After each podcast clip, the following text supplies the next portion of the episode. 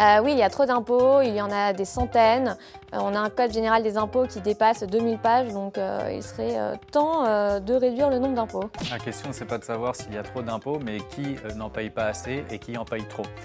La classe moyenne en paye trop et les très très riches n'en payent pas assez.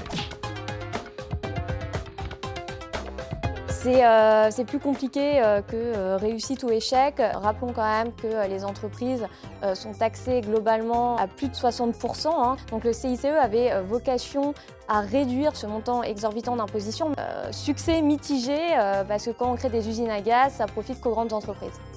C'est un échec évidemment puisque le CICE est capté pour moitié par les plus grandes entreprises de ce pays. Ça coûte 40 milliards par an à la nation. Moi je propose qu'un seuil de chiffre d'affaires soit fixé pour que le dispositif se concentre exclusivement sur les PME qui seules créent de l'activité économique dans notre pays. Oui, parce que plus vous avez euh, d'impôts, moins vous avez d'incitation à travailler. Euh, Aujourd'hui, on voit qu'il y a une très faible incitation à travailler. Si vous prenez par exemple quelqu'un qui est au chômage ou qui bénéficie euh, de prestations sociales, si par exemple il y a des enfants, il n'a aucune incitation à aller travailler. Donc oui, la réponse est oui.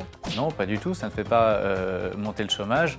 Les impôts permettent au contraire à l'État eh de redistribuer dans un sens qui puisse être favorable à l'économie.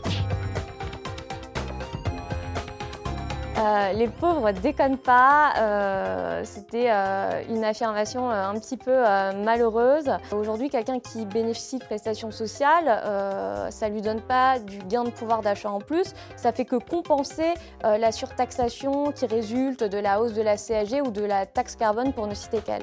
Mais les pauvres ne déconnent pas, ils ne sont pas responsables de la situation, puisqu'il y a 5 millions de chômeurs et seulement 300 000 emplois disponibles qui ne sont pas pourvus, si bien que à pourvoir ces postes, il resterait 4,7 millions de chômeurs par exemple. Donc euh, la problématique, c'est qu'il n'y a pas assez d'emplois en France. Oui, bah, ça a déjà commencé euh, à faire euh, fuir les riches hein, depuis plusieurs décennies. Euh, rappelons que la France est le premier pays exportateur euh, de millionnaires euh, au monde. Hein, il y a des études qui mettent en évidence qu'un millionnaire sur cinq euh, a quitté euh, la France euh, en 2015. Donc pour éviter cet écueil, il faut absolument éviter de remettre en place la taxation de l'ISF. Non, pas du tout. Il suffit de toute façon de rétablir l'ISF en prévoyant une exonération à hauteur de 100% pour ce qui s'investit dans le capital des PME. De cette manière, eh vous pénalisez l'argent qui stagne et qui dort et qui sert à la spéculation financière et vous favorisez en revanche les investissements dans l'économie réelle.